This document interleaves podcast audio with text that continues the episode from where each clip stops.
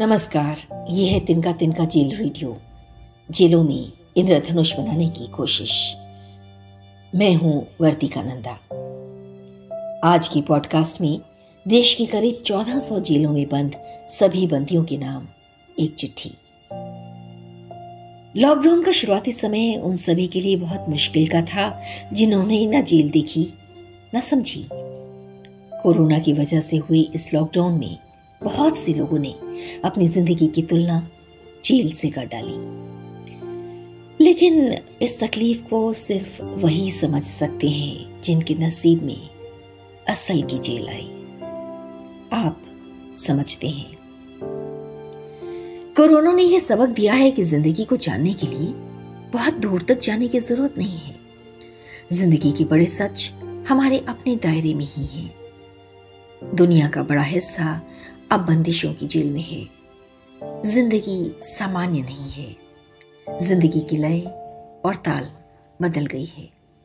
इन बंदिशों के बीच समाज के बहुत से लोगों को अब जब जेल से तुलना करने का ख्याल आया है, आपको इस बात को नहीं भूलना है कि आप जिन भी परिस्थितियों में यहाँ पर आए हों, आपको अपने समय का सम्मान करना ही होगा।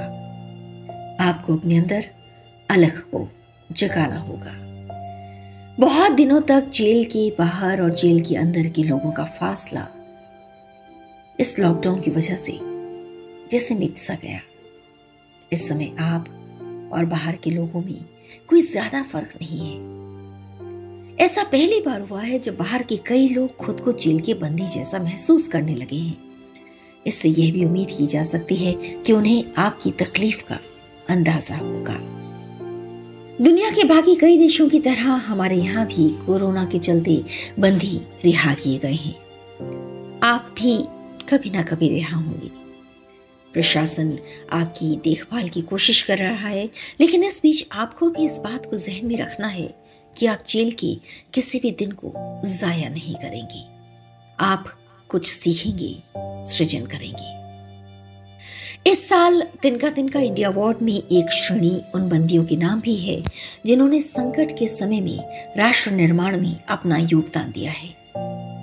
आप भी इसका हिस्सा बनिए। संभव हो तो इस दौर पर आप जो भी अखबारों में पढ़ रहे हैं या टीवी पर देख रहे हैं, उस पर एक डायरी लिख दीजिए।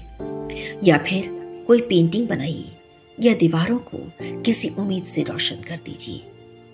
यह आप पर है कि आप अपने अंदर के कलाकार को कैसे ज़िंदा रखते हैं। बस जो भी कीजिए, उसमें आपकी बेहतरी हो और समाज की भी।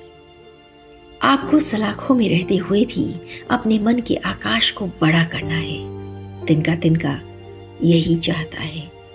शुभकामनाएँ वर्तिका नंदा।